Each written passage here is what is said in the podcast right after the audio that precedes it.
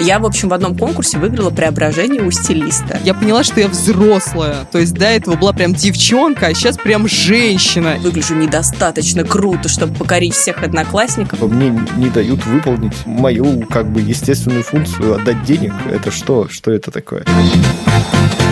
Привет! Вы слушаете подкаст «Кто бы говорил» от лайфхакера. Как всегда в начале выпуска попрошу вас подписаться на наш подкаст, поставить ему лайк и звездочку. Это для нас очень важно, так наш рейтинг повышается. В комментариях пишите, как вы нас любите, а свои вопросы присылайте в наш телеграм-бот «Кто бы говорил». На самые интересные мы ответим в следующих выпусках, а этот мы начинаем прямо сейчас. В этом выпуске мы обсуждаем погружение в Марианскую впадину, поиски клада и приход старости. Обсуждать это будут Полина Накрайникова. Всем приветик. Алексей Пономарь. Доброго ранку, хлопчики это девчатка. И я, Ирина Рогава. Всем жаркий летний приветик. Начнем мы с новостей. Первая новость наша. Мы запустили телеграм-чат, отдельный чат в телеграме для наших подкастов. Называется он подкаста лайфхакера. Ура, ура, ура. Кроме анонсов новых выпусков, мы будем писать там всякие интересности про подкасты и не только. Ну и, конечно же, общаться с вами. Так что подписывайтесь, заходите к нам, будет весело. Ссылка на чат будет в описании этого выпуска. Давайте порадуйтесь, порадуйтесь. Создайте что-нибудь. Ну а теперь переходим к событиям, не таким громким, конечно, как это.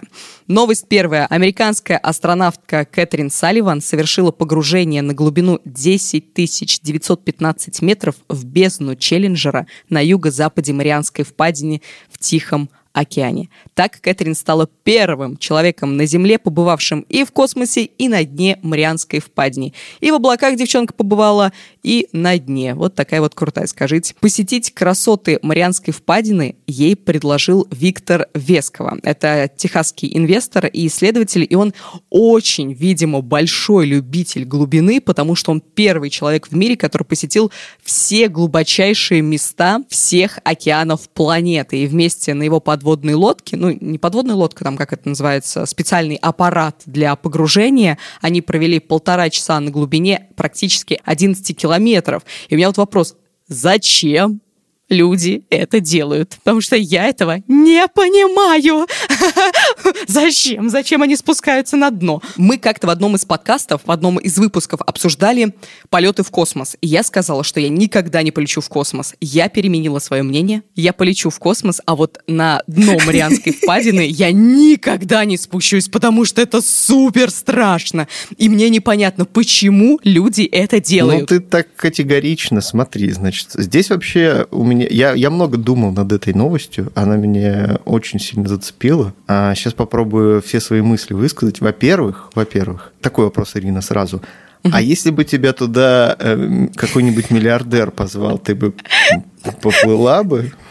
Да какая разница, что вы мне все время купить хотите? Да нет, ну просто Кэтрин Салливан же не, не просто так, ты же сама сказала, ну не да, просто ее пригласили, так. Ее пригласили. Ее пригласили, ну как бы, ну то есть, ну типа, э, импозантный мужчина зовет покататься на своей лодке, ну типа, ну и что, что она не, не Но летит. не на дно. Не знаю, Пригласи звучит меня очень небезопасно. Куда, куда хочешь, куда угодно, но не на дно, пожалуйста. Мужчина по имени Виктор зовет тебя покататься на лодке и ты соглашаешься. И э, внезапно ты плывешь не по поверхности, а куда-то вниз, вниз, вниз, вниз, и при этом, ну, как бы не то. Это же офигеть какое приключение, согласись. Ну да, но что ты там увидишь? Ну, там фонарики есть. Ну да, мне кажется, ты как раз можешь довольно много увидеть и всякой вот этой подводной жизни, и, ну, чем глубже... Она же страшная. Нет, а в космосе что, очень безопасно, супер безопасное место. По сути, вот я сейчас сначала подумала, блин, ну, подлодка, это, наверное, очень страшно, вот что-нибудь случится на дне, и все. А в космосе что? Ну, то же самое, по сути. А, ну, на дне ты можешь увидеть больше всяких приколов и больше жизни. У меня вопрос все равно. Почему, зачем люди это делают? Это интерес или это какой-то способ преодоления своих страхов, способ преодоления себя, или просто... Ну вот представь, полтора часа ты находишься в абсолютной изоляции, вообще фиг знает где, а где тебя вообще никто не достанет, никто не узнает, что там происходит и так далее. Это же довольно привлекательная идея, особенно если ты миллиардер Да, Леша, мне кажется, иногда мечтает о том, чтобы тоже совершить некое путешествие. А я вот, знаете, я тем временем все время думаю не о том, а, зачем люди бегут на дно Марианской впадины, а о том, что есть некая женщина, которая побывала и в космосе, и на дне Марианской впадине, а, и вообще показывает пример очень разносторонне развитого и интересующимся самыми разными вещами человека. А между тем в России, например, существует список запрещенных профессий, и по-прежнему считается, что а, женщина не может делать ряд вещей вещей. А, этот список, насколько мне известно, будет сокращаться, но вообще звучит довольно грустно. Что... Какие, например, там есть? А, был довольно известный случай, когда самарчанка отучилась на, вот не соврать бы с должностью, в общем, она должна была быть то ли механиком, то ли вообще руководителем экипажа на судне. И угу. она получила образование, и ей не дали работать, потому что, ну, по, про... ну по профессии она, да, не может. Это, это считается как слишком опасный, насколько я знаю, труд. И она прошла довольно много инстанций в попытках добиться справедливости. И это довольно грустная история, потому что, ну, не знаю, мне кажется, если человек действительно захотел заниматься чем-то экстремальным э, и уже твердо решил, то ограничивать его только возможностями пола как-то странно здорово, что есть э, примеры женщин, которые показывают, что можно все что угодно, хоть на дно, хоть без дна. Кэтрин Салливан очень крутая женщина. Я почитал ее биографию, она прям вообще, прям молодец-молодец. Мы поздравляем Кэтрин Салливан с ее достижением. Она красотка. Ждем следующих новостей о ее подвигах, которые будут нас вдохновлять на другие свершения. Перейдем тогда к нашей второй новости. В скалистых горах, это в национальном парке Йеллоустоун в США, нашли клад на миллион долларов. Свое имя счастливчик оставил в тайне, не хочет рассекречиваться. В сундуке были драгоценные камни, золотые монеты, ювелирные изделия, все-все-все очень дорогое, все красивое. Десять лет назад клад спрятал коллекционер из Иллинойса Форест Фен. У него тогда диагностировали рак, и мужчина таким образом захотел оставить о себе память. А место он зашифровал своей автобиографией, то есть продуманный чувак. И поисками занимались просто тысячи людей, но, я не знаю, как это сказать, забавный факт, хороший факт, хороший факт. Форест Фен все еще жив, и он комментирует находку его сокровищ так. Наполовину это радость, а наполовину грусть от того, что история закончилась. Как, как будто бы описание фильма какого-то прочитала, но у меня вопрос такой к вам. А, вы когда-нибудь вообще хотели найти клад? Блин, Во-первых, да. поздравим, поздравим счастливчика, что он нашел такой клад. Это супер круто потом обговорим, что мы будем, как мы его распилим. Определенные mm-hmm. нюансы есть. Дело в том, что пока этот клад искали, несколько человек реально умерли. Да, ну, то, есть, то есть люди погибли. А вот Я хотел вот... это умолчать. Да, а вот этот есть... господин жив и рад, что история... Жалко, да, что ну, история светлая закончилась. печаль у него такая. Ой, ну вот закончилась. Жаль, что больше никто не пойдет и не сломает себе шею в горах. И еще я хочу сказать, что чувак вообще в целом, кажется, он такой, это, ну, не очень богатый на самом деле. Миллион долларов по нынешним временам это вообще, фу, квартиры Это, в Девчонку даже на дно Марианской впадины не опустишь. Абсолютно. А? Вообще абсолютно, непонятно вообще. ничего. Так что, а, хотели ли вы найти клад? Или, как говорил Шарик в Простоквашино, склад? Я, я очень мечтала в детстве найти клад, и вообще я любила всю эту тему, и мне иногда папа, значит, а, делал такие штуки, он писал мне записки, и я искала а, клад и, по квартире, и чувствовала себя очень счастливой, когда находила. Клад был, конечно, поскромнее, с другой стороны, во время этих поисков никто не умер, так что, мне кажется, было довольно неплохо. А, а, что, а что, например, он Ну, конфеты, ну, какие-то такие ага. мелочи, которые очень радовали ребенка. А у тебя, Ир, был такое что-нибудь? У меня никогда никогда не было... Вот, я когда читала эту новость, я поняла, что я никогда не мечтала на найти клад вот именно в каком-то денежном, материальном плане. Я все время думала, как археологи находят там как, в раскопках находят какие-нибудь останки чего-то. Вот я хотела найти какой-то лук эпохи палеолита, допустим, или там какое-нибудь э, старое здание, что-то такое хотела найти, и у меня немножко это все романтизировано. Я хотела бы найти ну, в детстве я мечтала найти какое-нибудь послание из прошлого столетия, или чтобы, или найти какую-нибудь бутылку, которую прислали с другого конца света. Ой, То такая вот тема тоже очень была. романтизировала очень сильно. Но я росла в семье, это это к теме легких денег. Я росла в семье, которая каждую субботу, зараза, играла в лотерею. Каждую субботу мои родители покупали лотерейные билеты и на всю семью, и мы играли. Знаете, сколько я выиграла? 117 рублей. Самый большой выигрыш. Да, я хотел сказать, что поскольку мы находимся на видеосвязи, и я не вижу тебя за спиной бассейна и тропических пальм, наверное, выигрыш был не очень высокий. 117 А за рублей, какой да. Я не знаю, ну, блин, мне Ну, кажется, типа несколько всё лет. детство. Ну да, да, конечно. Ну, понятно. Ну, вот смотрите, у нас на лайфхакере есть, есть хорошая статья, э, какова реальная типа, вероятность выиграть в лотерею. Вот, и там прям хорошо-хорошо разобрано, что в целом единственное, что вас может привлекать в идее сыграть в лотерею, то, что вам может, ну, как-то очень абстрактно вдруг внезапно повести. Ну, я скину родителям, пусть почитают, потому что они, они до сих пор покупают иногда лотерейные билеты. Леш, у тебя как с кладом?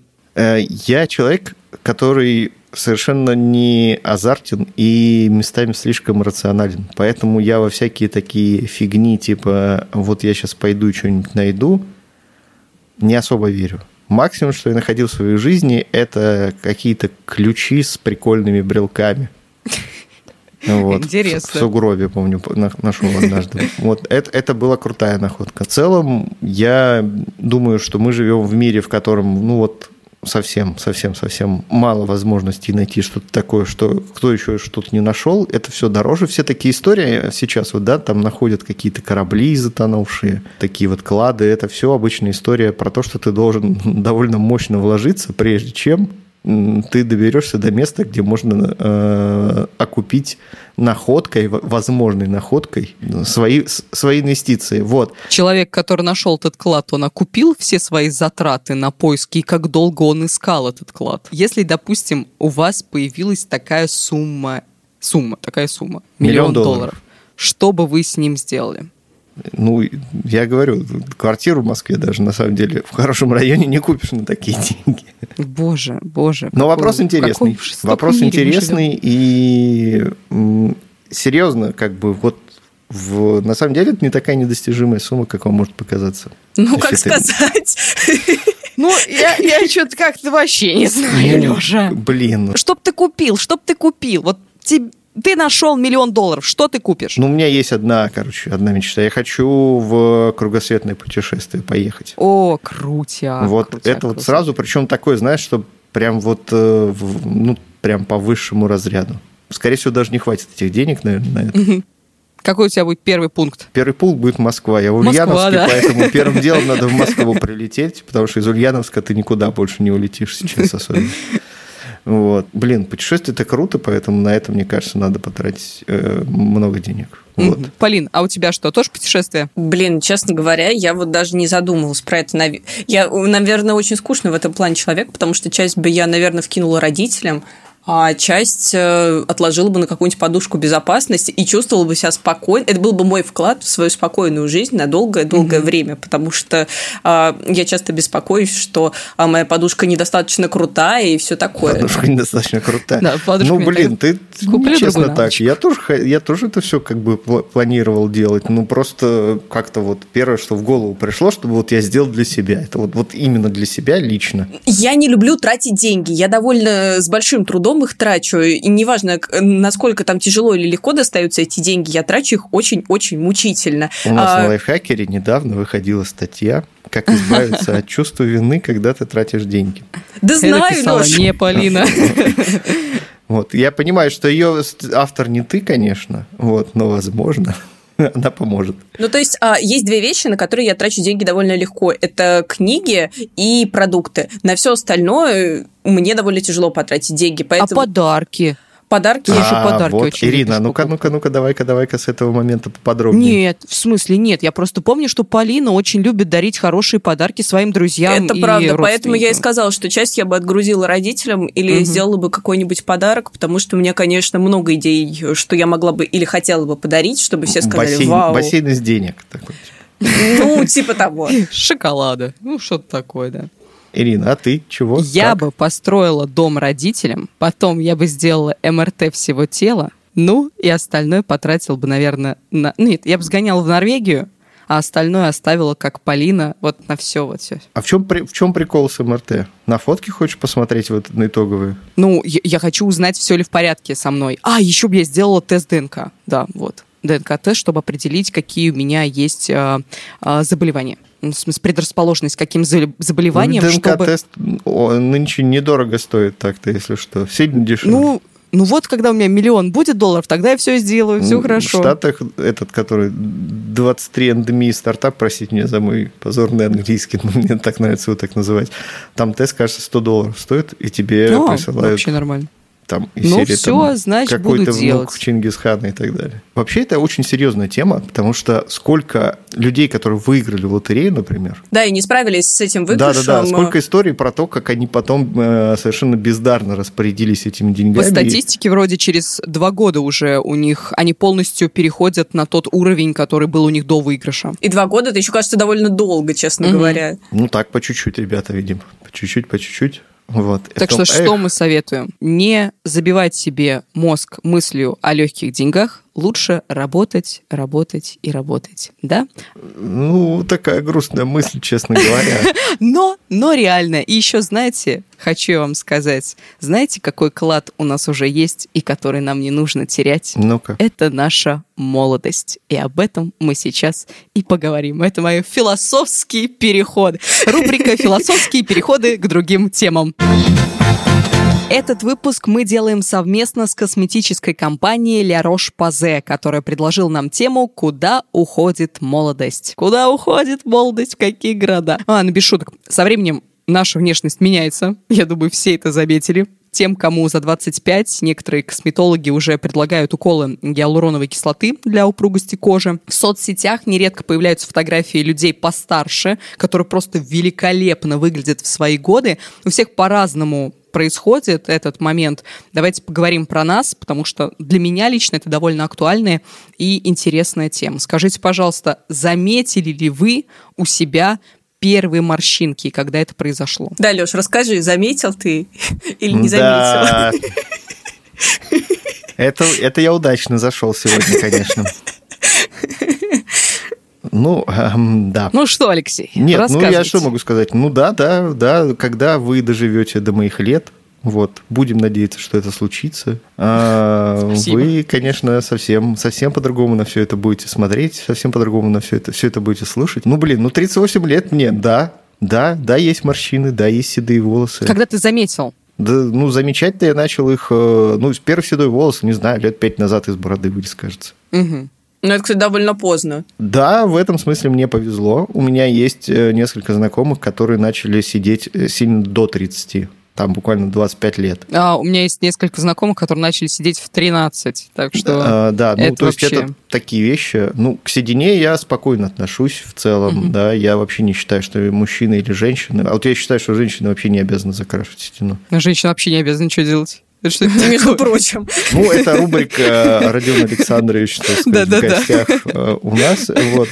Дело не в этом. Э, Дело в том, что, конечно, хочется выглядеть лучше, конечно, хочется, так сказать, чтобы кожа была поглаже и так далее, но я, честно говоря, не очень, испытываю не очень такой, как бы, хорошие эмоции в сторону всяких этих вот укольчиков и прочей инвазивной фигни, которые сейчас косметология активно предлагает. Ну, то есть ты, ты укол себе ботокса делать не будешь. Мы правильно поняли твою позицию. Полин, скажи, пожалуйста, у тебя что со старостью и с молодостью? Когда ты стал замечать первые морщинки, если вы, они у вы тебя издеваетесь, есть? вот сейчас, вот честно. Вы все, блин, вам, вам еще как бы думать и дум... не думать В об этом лет смысле, пять мне можно. 27, Леша, мне 27, я два, я, Так. я, я месяц назад смотрела на свою фотографию Так, и не понимала, что происходит. Из роддома? Что? Почему? Да, родила недавно. Нет, да нет, ну я в смотрела. другом смысле, Я конечно. поняла тебя, я поняла. Я смотрела на свою новую фотографию и не понимала, что произошло с лицом. Насколько новая фотография, фотография была? Прям вот свежайшая фотография. Ну, просто лицо неудачно как-то так с этого. Да хватит ты меня перебивать, да, я скажу. Я поняла, что я взрослая. То есть до этого была прям девчонка, а сейчас прям женщина. И я смотрю, я, я, Даже тетка, можно сказать. Ну, не так я бы не сказала. Но, женщина. Я день ну просто ходила, у меня апатия была. Я не могла понять, что, как, как вообще с этим мириться. И после этого я стала читать все статьи про уход. Я скупила косметику себе. Вот, и теперь занимаюсь своим лицом. Ирина, не, не так рано думать об уходе еще, не надо. 27 лет это еще не плохо. Ухо... Как раз нет так-то. Ладно, об уходе за собой. Ну, давайте перейдем ко мне. А, начну, наверное, с того, что, кажется, я самая молодая в этом подкасте. Ну, не кажется, не кажется. Да, потому что я на два года младше Иры. А, Но это только биологический возраст, как бы. Ну да, психологически это где-то 70. Вот. А на самом деле у меня уже есть седые волосы. Вот, э, их не очень много, и когда я первый раз увидела, я подумала, что да, как, как много стресса я переживаю. У меня на самом деле даже не было мысли о старости, я скорее подумала о том, что да, вот это угу. я стрессую. На самом деле я вот хотела еще немножко поговорить про уколы, потому что на самом деле я не вижу ничего плохого в уколах красоты, если человеку это правда хочется, и он правда после этого чувствует себя лучше. Но мне не очень нравится, что это преподносится как а, строго обязательная вещь для определенного возраста. А, я помню, что когда я была еще младше, младше, ну, сколько же мне было, наверное, лет 18. И я, в общем, в одном конкурсе выиграла преображение у стилиста. А, ну да, там... Офигенный подарок. Ну Очень вот. такой прям... Ну, неважно, меня переодели, все было как шоу «Снимите это немедленно». А, новый наряд, новый стиль и все такое. И вот пока, значит, меня переодевали, стилист посмотрел на меня и сказала, у тебя такая активная мимика, в 25 уже будешь делать укол в лоб. Я посмотрела с ужасом. Милая женщина какая. И в тот момент я реально реально очень сильно запереживала. Я помню, я смотрела в зеркало на свой лоб, а я действительно очень часто морщу лоб. И я, наверное, переживала, ну, минут 30. А потом я посмотрела и заметила, что мой папа тоже так же морщит лоб, э, и это абсолютно его мимическое движение. Я посмотрела на него и подумала, блин, ну это же так мило, у нас с папой одинаковые черты лица. И в целом О-о-о. к старению я отношусь как-то так, что в моем лице проявляются черты лиц моих родителей, и мне кажется, что это довольно трогательно, и я к этому отношусь как-то спокойно спокойно. Это с одной стороны. Но есть и другая сторона. Вот ты рассказала о том, что она часто, ну, не часто, ладно, окей, она просто посмотрела на свою старую фотку и сказала, блин, я женщина. Я тоже недавно пересматривала свои старые фотки, у меня не было мысли, что, блин, я женщина, но у меня была мысль, блин, как мы с друзьями разжирели. Ну, это просто офигеть. Ну, то есть мы все с друзьями... Подождите, вроде... что будет после 30, когда начинает замедляться метаболизм, вот это все. У меня уже замедлился. Вот мне кажется, что это уже произошло, потому что так забавно, что мы с моими друзьями общаемся со школы, и так как мы довольно часто видим друг друга, то кажется, что мы, ну, примерно все одинаково выглядим. А когда ты смотришь на наши старые фотки, то это вообще другие люди. Какие мы были худенькие и маленькие, что произошло. Ну, я отношусь к этому как-то философски. Ну, буду я толстый, буду, ну, как бы и фиг с ним. Вот. Блин, мне б твою философскую натуру. Я, я себя вообще... Лишний килограмм, все, я бегу в спортзал, я с собой что-нибудь делаю, чтобы от этого килограмма быстро избавиться. Кстати, вот ты рассказала про папу, что ты посмотрел на него, увидел там свои черты, его черты в себе, тебе это понравилось. А вы у своих родителей, кстати, когда-нибудь интересовались, когда они поняли, что они там повзрослели, уже не такие молодые? Что-то у вас было такое? Я вот как раз э, с мамой, помню, э, разговаривала о том, когда она нашла у себя седой волос волос. Угу. И у нее это случилось тоже где-то лет 25 или даже раньше. И Поэтому это меня, с одной стороны, ну, немножко так подрастроило, потому что, ну, хотелось бы подольше, конечно, э, значит, щеголять шевелюры. Да. Ну, да, да, да. С другой стороны, ну, я как-то смирилась с этим, ну, окей. Ну, не знаю, я вообще довольно спокойно отношусь к своей внешности. После восьмого класса, когда вот прошли все мои страдания по поводу того, что я выгляжу недостаточно круто, чтобы покорить всех одноклассников, я как-то успокоилась. Не знаю, мне кажется, мои родители по поводу внешности тоже... Была такая цель? Ой, ну, я же рассказывала, что у меня была настольная книга книгой стервы, я придерживалась стервозных советов оттуда. Я же не читал, я не знаю, что там советуют. Может, там советуют, не знаю, там уроки делать. Да, да, да, уроки. Уроки обольщения. С тех пор я, честно говоря, не особо парюсь по поводу, ну, каких-то прям сильно деталей своей внешности. Иногда я могу задуматься там об уходе или о чем-то еще. И вот мне кажется, что самое классное во взрослении то, что ты начинаешь просто думать об уходе и относиться к себе с большим уважением. Слушайте, ну, я так скажу, у меня тоже мама рано посидела, вот, и она всегда красила волосы, вот, и прям всегда очень сильно переживала, когда эта седина а, у нее там как-то выбивалась. А отцу при этом, мне кажется, вообще, в принципе, было пофиг. Вот. Мне кажется, у него такая классическая, классическое мужское отношение к своей внешности. Типа, ну, ну и что? Вообще внешним видом не озабочен. Вот. Он только какими-то внешними штуками, типа там все время нам, нам с братом, например, там говорил, что мы там физической культурой занимались всякой, угу. железки тягали, еще что-то, вот. То есть он за такое здоровье прям, за физическую крепость, короче, и за силу. Я специально позвонила своей маме, чтобы узнать, как вообще у нее вот этот момент принятия, что она уже взрослая, уже не молодая, прошел. И она сказала, что она вообще этого не заметила, то есть э, какие-то морщинки, седину она не замечала вообще в себе, просто в какой-то момент такая, оп, ну есть, да, но она ничего с этим не делала, но сказала, что почувствовала, что молодость уже прошла в 42 года. То есть для нее это был такой рубеж. Я спросила, почему, как вообще? Ну, психологически она почувствовала себя уже взрослой, уже не молодой. И она сказала, это был первый раз, когда ее назвали тетенькой. 42 года, это очень круто. Да, я тоже Меня... сейчас думаю только про это. Меня назвали мужчина, знаешь, в таком, таком уже таком, мужчина с интонацией mm-hmm. скорее уже ближе к верхней Дед. планке, да. Вот, меня так называли впервые, опять же, наверное, ну, лет 10 даже назад. И я тогда угу. впервые такой, нифига себе, мне еще 30 нет, а вот уже вот оно как. Ну и вообще, мне кажется, мама, она просто не успевала следить за тем, как она изменяется, меняется внешне, потому что, ну, мне 27, в моем возрасте 27 лет, у нее уже был муж, и двое детей. И ей как бы не до этого было, не, для, не до разглядывания себя. Давайте вернемся все-таки к уходу за собой. Как вы сохраняете молодость лица и тела? Есть ли у вас какие-то привычки, какие-то процедурки, которые вы делаете, упражнения, может быть, какие-то вы делаете, или вы знаете об этом и хотели бы попробовать? Весь мой багаж, значит, уход за собой не очень привязан к борьбе за сохранение молодости, потому что, ну, как я уже сказала, я в этом плане такой достаточно пофигистичный человек. Я очень люблю маски для лица, а, но делаю их не очень-то системно и не очень регулярно, а просто когда вот, значит, я захожу в косметический магазин, вижу классную маску и такая, о, это должно оказаться на моем лице. Особенно... Причем ты не читаешь состав, ты просто видишь этикетку и такая, ой, круто, давай. То, что касается каких-то других вещей, я стараюсь, когда питаться дома, а когда питаюсь дома, я питаюсь скорее правильно, чем неправильно, и ходить пешком. Вот это вот мой максимум. Мне кажется, что тут есть и подвижность, и немного рационы, и косметика. Вот, в общем, мой треугольник красоты Полины Накрайниковой, да, это он. Леша, у тебя какой треугольник? Он такой, это, с очень, э, с очень короткими, э, так сказать, гранями, с очень, очень. Ну, у меня, короче, очень короткая полочка с косметическими средствами. Там есть э, шампунь, гель для душа, дезодорант и, не знаю, там крем для рук, может быть.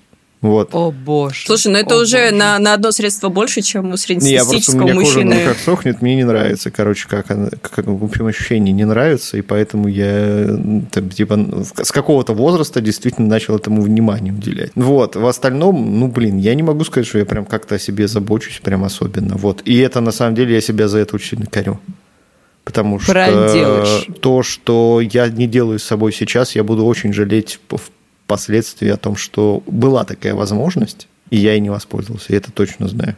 А вот я осознала этот момент, и сейчас моя рутина состоит из следующего. Короче, я делаю маски через день, увлажняющую угу. и очищающую. Потом, что еще я делаю? Естественно, крем для век, крем для лица сейчас не питательный, питательный оставим на зиму, а сейчас увлажняющий. И еще я а, с утра наношу на себя увлажняющий тоник с гиалуронкой. С гиалуроновой кислотой. Тема. Она увлажняет супер круто.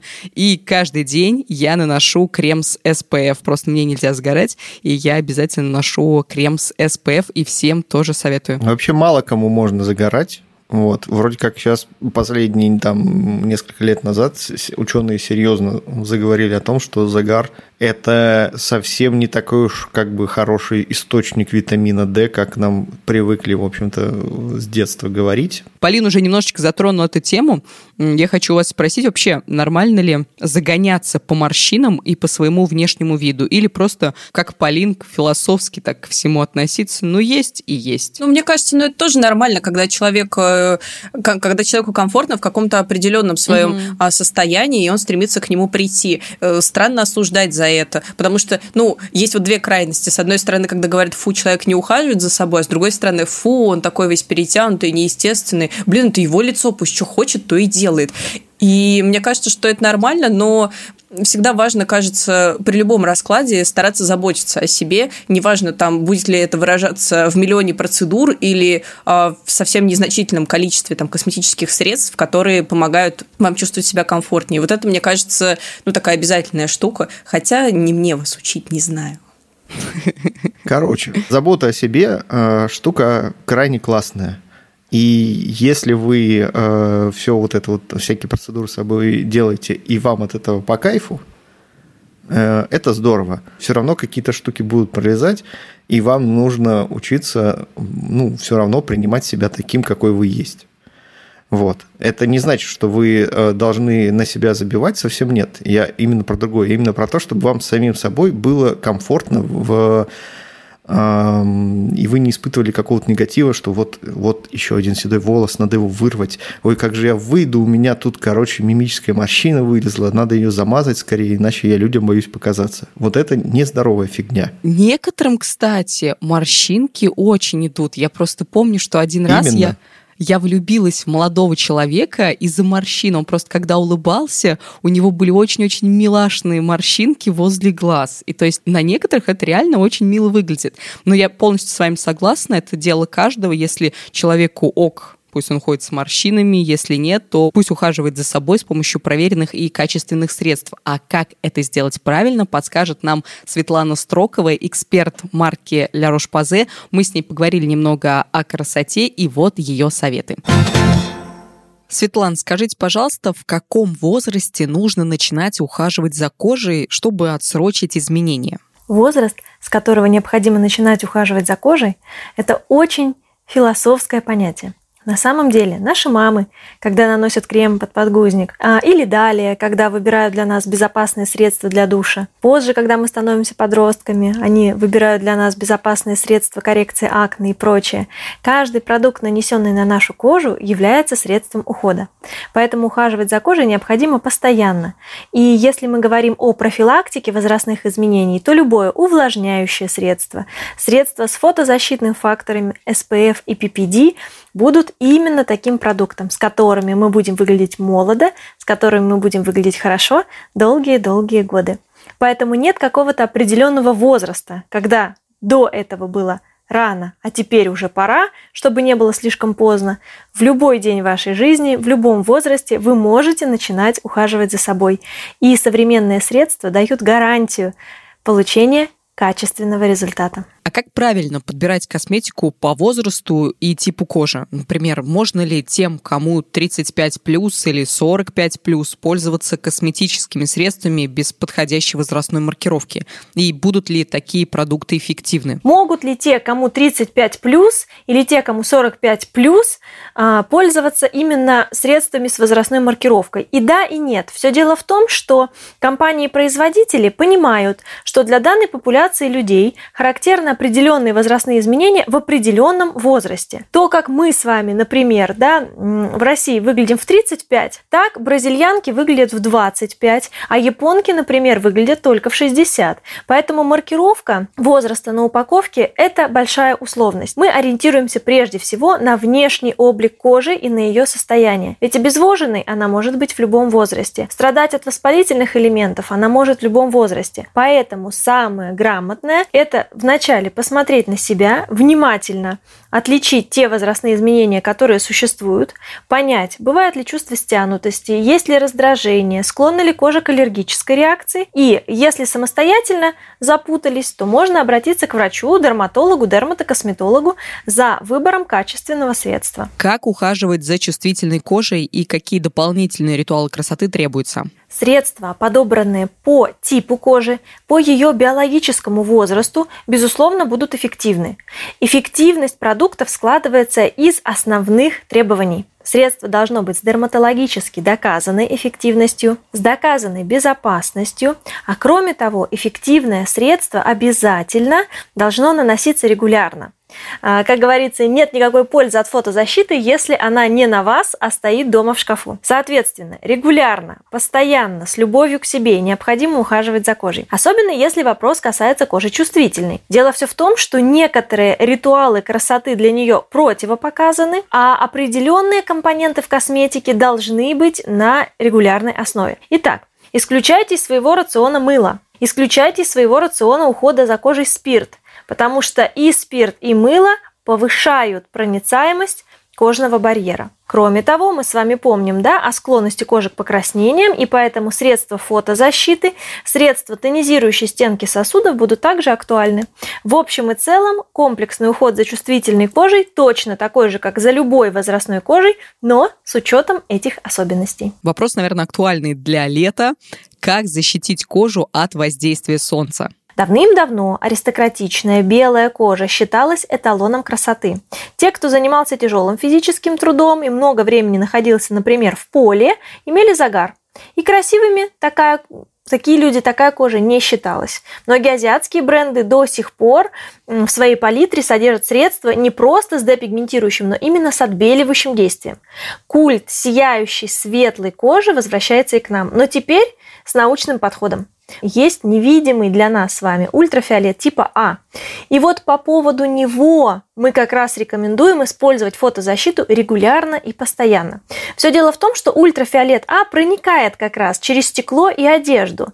Он активен от восхода до заката, друзья, круглый год. Весной, летом, зимой, осенью мы находимся под воздействием ультрафиолетового излучения типа А. Что оно делает?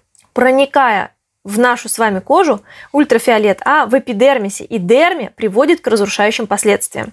Он может привести к мутации клеток, он может привести к анти, ну скажем так, свободно-радикальному окислению. Антиоксиданты нам, конечно, помогают от него защищаться. И поэтому сейчас в состав средств фотозащиты мы антиоксиданты также вводим. А также помните, что ультрафиолет А вызывает отдельный вид старения – фотостарение, когда кожа становится грубой, с неровным рельефом, на ее поверхности может появляться или, скажем так, течение пигментации может становиться более активным, то есть она будет становиться ярче. Именно поэтому мы обязательно в теме антивозрастной уход говорим про фотозащиту. Каждое утро после очищения, тонизации, крема основного ухода мы рекомендуем использовать фотозащиту. На макияж или под макияж, все зависит от интенсивности макияжа.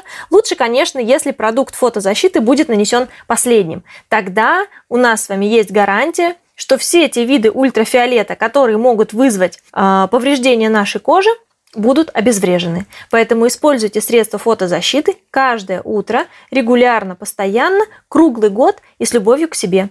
Это обеспечит эффект кожи без возраста, сияющей, красивой, упругой и здоровой. Ну и последний вопрос. Какие три самых главных совета вы, как эксперт по уходу за кожей, можете нам привести? Советов действительно всего лишь три, и они э, весьма простые. Первый совет. Мы с вами живем в 21 веке.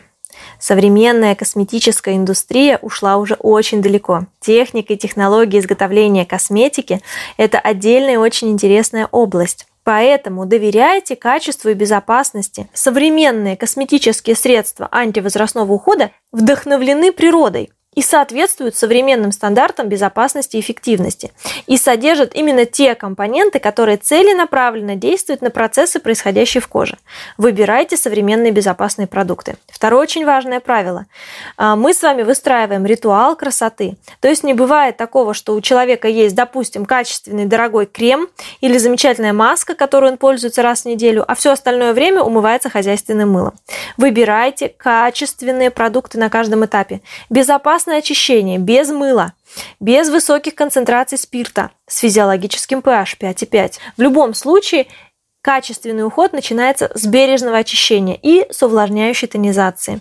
Далее мы наносим тот основной уход, вот это уже третий совет, да, который подходит нам с вами не по паспортному возрасту и не по совету каких-то э, неизвестных нам людей из интернета, а который подходит именно нам с вами по нашему биологическому состоянию кожи. Также следует учитывать, склонна ли кожа к чувствительности, есть ли тенденция к обезвоженности, чтобы добавить дополнительные средства ухода, увлажняющие, успокаивающие или восстанавливающие кожный барьер. То есть советов всего три. Выбирайте качественную, безопасную, современную косметику. Используйте комплексный уход, опять же, начиная с бережного очищения без мыла. И третье, выбирайте антивозрастной уход по биологическому состоянию кожи. Спасибо большое Светлане за советы. Ухаживайте за собой, оставайтесь красивыми и молодыми. А я пойду к косметологу запишусь.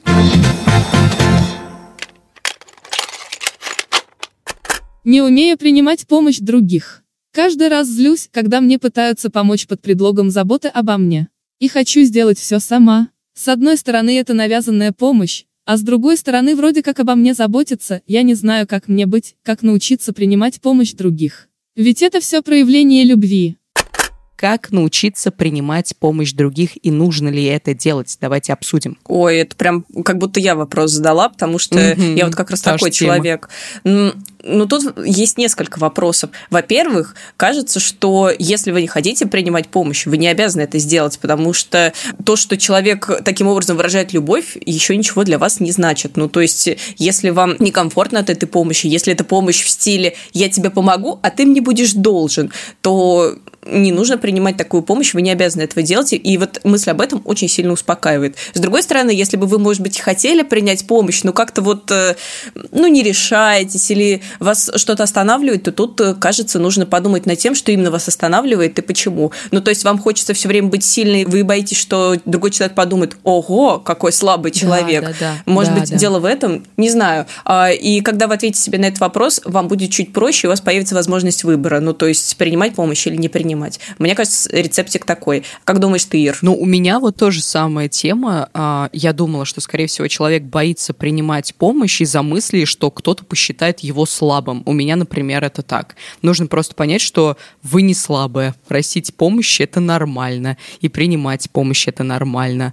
Просто отнеситесь к этому с пониманием и спокойствием. У меня вот единственный совет такой. История про принятие помощи. Короткая. Ага. Такая себе помощь, короче. Когда я была студенткой, я как-то раз ехала из универа домой, и мне очень хотелось есть. Я просто вообще думала о том, что я бы вот прямо сейчас вот вышла на остановке бы и, не доходя до дома, купила бы себе круассан, но не могу этого сейчас сделать, потому что денег у меня нет, поэтому пока еще надо mm. до дома добраться и все такое. И тут, значит, э, в троллейбус, по-моему, на троллейбусе я ехала, туда зашел, значит, пьяный господин и уселся напротив меня. И, ну, знаете, как это иногда вот бывает, когда он поймал мой взгляд и, и увидел во мне собеседника. И началась история про то, что девушка, вы такая красивая, ля-ля-ля. А, я сидела и не обращала на нее внимания, а он продолжал. «А, девушка, может, вам 100 рублей дать? Ну, хотите 100 рублей. И достал 100 рублей и, значит, предложил мне. И тут я поняла, что меня смотрит весь троллейбус, и весь троллейбус очень сочувственно на меня смотрит, а я думала только о том, что вообще эти 100 рублей мне бы сейчас пригодились. Я бы сейчас столько круассанов купила! Два. Ой. Ну, это не, не очень много,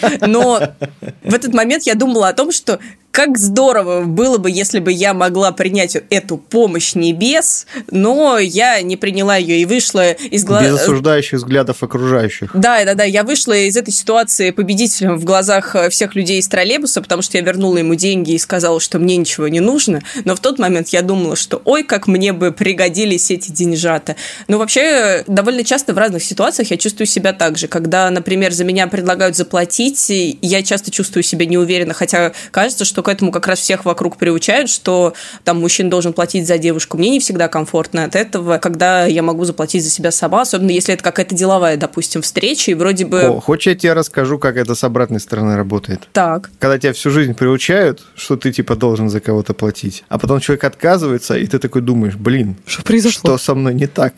Неужели я типа настолько плох, что даже вот а, как бы даже вот в этой базовой социальной функции, не, не какой-то там а, романтической, а исключительно социальный, да? То есть как бы у меня что, какие-то деньги грязные, что ли? Ну типа что, что, что со мной неправильно? Нужно заранее этот момент обговорить. То есть я каждый раз привожу пример, Несколько раз у меня такое было, когда я приходила в кафе с кем-то, с молодым человеком, и он говорил, ты не против, если я тебя угощу? Все. То есть сразу же перед тем, как сделать заказ, меня ставили перед фактом, даже не перед фактом меня ставили, меня просто спрашивали, ты не против? Я такая, я не против. И все хорошо. При этом, да, кстати, при этом хочу сказать, что, э, ну, если речь идет именно о каких-то рабочих там обедах, ужинах, да, то угу. у меня здесь всегда есть, ну, у меня есть всегда есть подпорка, да, то есть если я за кого-то плачу, то значит, мы общаемся не как мужчина с женщиной, а как, э, ну, коллеги или просто, ну, короче, по работе. И тратятся день, не мои личные деньги, то есть это как бы не мужчина Алексей платит угу. за женщину Полину, например, угу. а,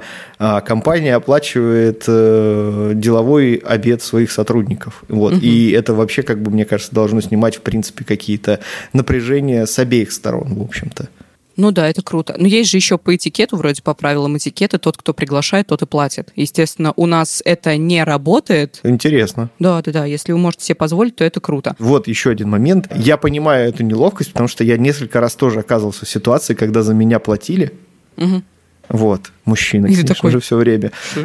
вот, и, и, конечно, да, и я такой в России, как, как, типа, мне не дают выполнить мою, как бы, естественную функцию, отдать денег, это что, что это такое?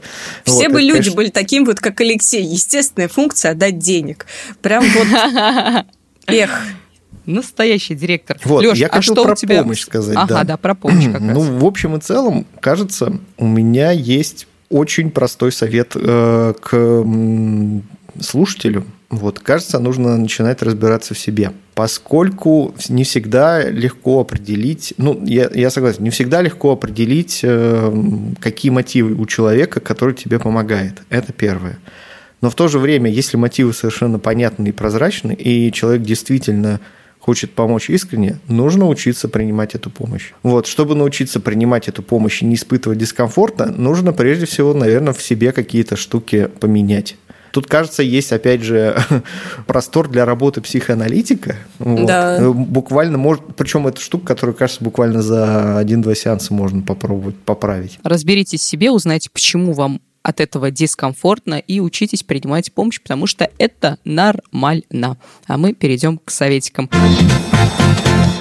Я посоветую вам, сегодня у меня музыкальный советик, я посоветую вам украинскую хип-хоп группу, которая называется «Калуш» они просто пушка, просто пушка. Там такая читка, там Эминем и Машин Ган Келли просто отдыхают, и биты там, и ритм, все просто замечательно. И стиль у, у ребят очень крутой. Вообще, я обожаю украинских музыкантов, и я их, я поняла, почему я их обожаю, потому что они современные, они не боятся экспериментировать жанрами с музыкой, но они не забывают свои корни и свою народную музыку. У многих современных исполнителей, и вот, например, в Калуш тоже, есть э, участники, например, вот в Калуше есть участник, который играет на дудочке. И это супер круто. То есть, вы понимаете, там рэп, биты, и тут раз и начинается такая мелодия просто красивейшая на дудочке. Играет человек прекрасно. Просто все слушайте группа Калуш. Они просто будут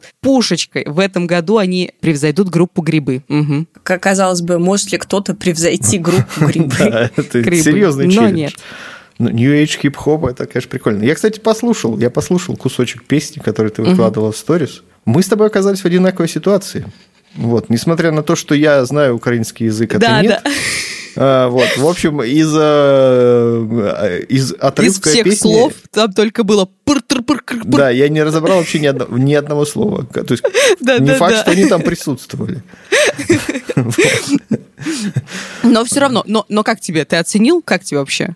Ну, Или тебе не зашло? Ну, я поклонник не слушаешь. других стилей. Угу. Не то, что я Всё. такой не слушаю, но я всякое слушаю. Вот. Угу. Пока, пока не распробовал. Ну, Все надо, хорошо. надо более системно подойти. Слушай, ну правда, меня сложно упрекнуть в том, что я чего-то не слушаю. У меня в плейлисте есть группа «Комсомольск», например, да? О, неплохо. И, и есть «Def Leppard».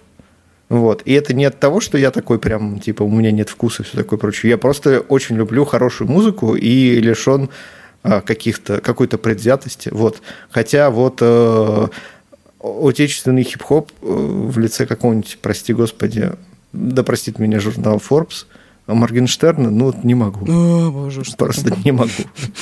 Не будем об этом. Полин, какие у тебя советы? А, у меня есть несколько советов. А, Первый совет... Фильм, фильм, фильм, простите, каждый раз буду говорить Первый тебе совет это. бытовой. А, Если вдруг а, у чего-то на кухне отвалилась ручка, подумайте, прежде чем приделывать его, потому что а, эта ручка может отвалиться во второй раз. Именно это вчера произошло со мной, когда я решила пожарить лисички, и у меня отвалилась ручка у растительного масла. Если вы можете представить, а, как вытекает ну, огромная бадья растительного масла, заливая плиту, пол и обои, то вот именно это со мной вчера произошло. Очень хочу, чтобы у наших слушателей никогда не происходило такого в жизни.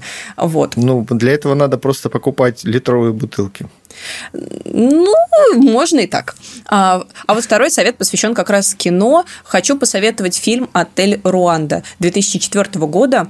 Я уже рассказывала про то, как я посмотрела фильм «Отель Мумбаи. Противостояние», и мне очень понравился этот фильм. Этот фильм, напомню, рассказывает о том, как в Индии а, террористы захватывают престижный отель, и только за счет героизма и мужества команды отеля удается спасти огромное количество жизней. Очень напряженный фильм. И вот когда я его посмотрела, многие мои друзья посоветовали мне отель Руанда и сказали, ну, что-то похожее в том же стиле, тебе понравится по форме кажется, что действительно там будут общие мотивы, потому что речь идет о противостоянии двух народов, народа Хуту, который составлял в Руанде этническое большинство, и народ Тутси, который, собственно, пал жертвой а, нападения Хуту. А, в стране разгорается кровавая бойня, настоящая резня, и несчастные люди Тутси пытаются спрятаться в одном из отелей, и за счет хитрости и изворотливости одного из сотрудников отеля им удается спастись, но то, какой ценой они спасаются, порой ужасает и поражает. Этот фильм гораздо жестче, чем «Отель Мумбаи». Там действительно много очень жестоких и очень искренних моментов. Я смотрела на одном дыхании и постоянно раскрывая рот и думаю, какой кошмар, какой кошмар. В общем, если вы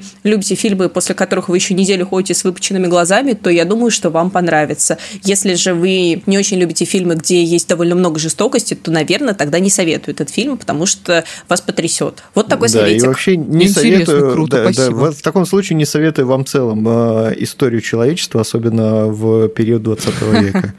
Прям не рекомендую, там, 2 из 10. А что ж тогда ты рекомендуешь, Леш? Отличная подводка. Слушайте, я банален, я за последние две недели не могу сказать, что что-то прям серьезное там послушал, посмотрел, почитал. Я подступился к третьему сезону «Тьмы». Вот, я вообще считаю это одним из самых величайших сериалов современности. Куда круче, чем всякие очень странные дела и прочее, прочее. Ну вот, по запутанности это прям идеально для меня. Вот, где все связано, где э, события переплетены и в итоге разворачиваются в более э, широкую картину и не теряют своей логики. В общем, я люблю такие темы. А, Вышел третий сезон, последний. Я попытался начать его смотреть. И э, столкнулся с тем, что я вообще не понимаю, что происходит. То есть последний сезон выходил год назад, и э, я с тех пор, во-первых, все забыл, и мне пришлось, короче, сделать то, что я вообще никогда не делаю. Я начал Пересмотрел? смотреть заново, да. Ага. Слава богу, там всего э, перед этим два сезона, там на 10 и на 8 серий. И вот я буквально вчера как раз закончил вот этот свой, свою ретроспективу, и теперь снова приступаю к третьему сезону. Я всячески уворачиваюсь от спойлеров. Я не знаю, каким будет третий сезон, но по аккуратным отзывам знаю, что они вроде как ничего не испортили. Но я в любом случае уже готов этот сериал рекомендовать в любое время, а сейчас его особенно классно посмотреть с тем, чтобы от начала до конца пройти эту историю, завершить ее и как бы вот жить дальше. Вот А он уже полностью вышел, третий сезон? да-да-да. Мгм. Ну, это Netflix. Вот. Э, Там крутизна, во-первых, крутизна этого сериала в том, что он немецкий. Мгм. Вот. И немцы, конечно, очень крутые чуваки. Во-вторых, там очень крутая актерская игра, как ни странно. В-третьих, очень, э, несмотря на то, что главного, у главного героя, главный герой вообще абсолютно картонный, хотя играет чувак с очень, ну, там, молодой парень, главный герой, и у него офигенно какой длинный послужной список.